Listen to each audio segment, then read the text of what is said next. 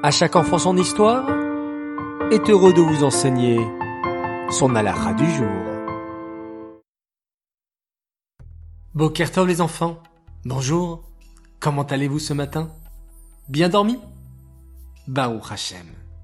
Alors nous revoilà pour notre alara sur la tefila, écoutez attentivement. On peut parler à Hachem à n'importe quel moment de la journée. Mais nos chachamim, nos sages, ont institué trois téphilotes par jour. La téphila de Shacharit tout d'abord, qui a lieu le matin, et qui a été faite en premier par Avraham Avinu.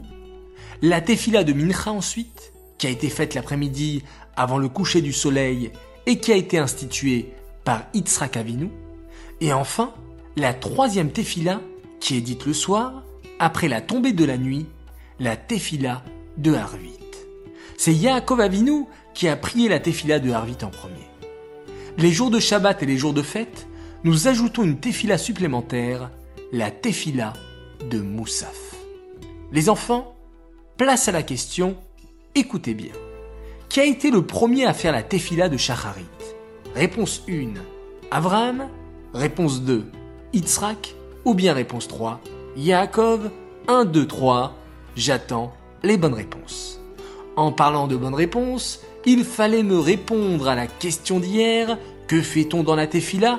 Réponse 3. Les deux réponses sont justes, c'est-à-dire on demande à Hachem ce dont on a besoin et on remercie Hachem et on dit ses louanges. Merci à tous d'avoir participé. Vous avez été nombreux à me donner la bonne réponse et il y a un gagnant, ou plutôt une gagnante, et elle s'appelle Bitia Zerbib. Bravo à toi, nous te préparons un joli cadeau. Les enfants, je vous dis bonne matinée et à tout à l'heure pour la minute qui rassure.